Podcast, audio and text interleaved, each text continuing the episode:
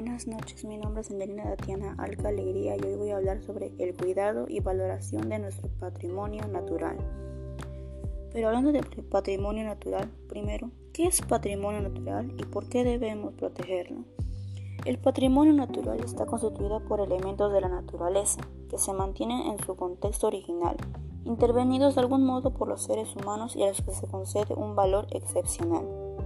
Bien, en nuestro planeta existen especies naturales que deben protegerse y valorarse, puesto que son hábitats de miles y miles de especies, tanto animales como vegetales, así como algunos aún desconocidos por nosotros, o incluso por especies que están en peligro de extinción y que debemos proteger.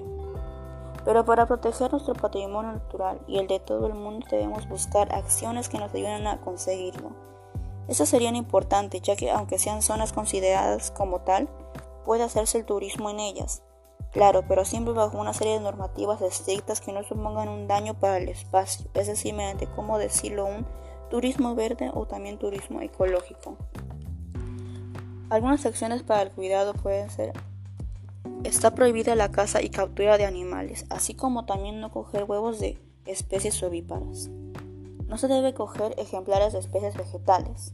No se deben dejar residuos, tanto zonas naturales como las que no lo son, porque los residuos que generamos deben ser botados en depositeros habilitados. Cuando se visita una zona catalogada como patrimonio natural, el visitante no podrá desviarse de su senda o camino. También está prohibido coger las especies de la zona, o sea, está prohibido introducir especies exóticas, es decir, que no son autóctonas, ya que se podrán convertir en especies invasoras. Entonces, si quieres cuidar el patrimonio natural haciendo un turismo sostenible y disfrutar de este patrimonio, no hay que olvidarnos que es nuestra responsabilidad protegerlo y conservarlo. Por eso, como si fuera una casa más, forma parte de nuestro planeta. Preservar nuestro patrimonio natural y nuestra biodiversidad de nuestro país es fundamental para el bienestar de nosotros mismos. Gracias a algunas organizaciones, los sitios naturales importantes gozan de un reconocimiento internacional para combatir amenazas como la tala indiscriminada, para hacer cultivos, la introducción de especies exóticas y la caza furtiva.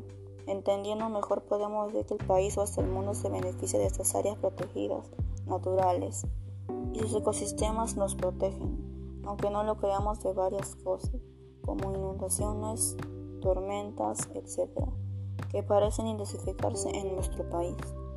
Por eso es indispensable proteger estos tesoros naturales. Gracias.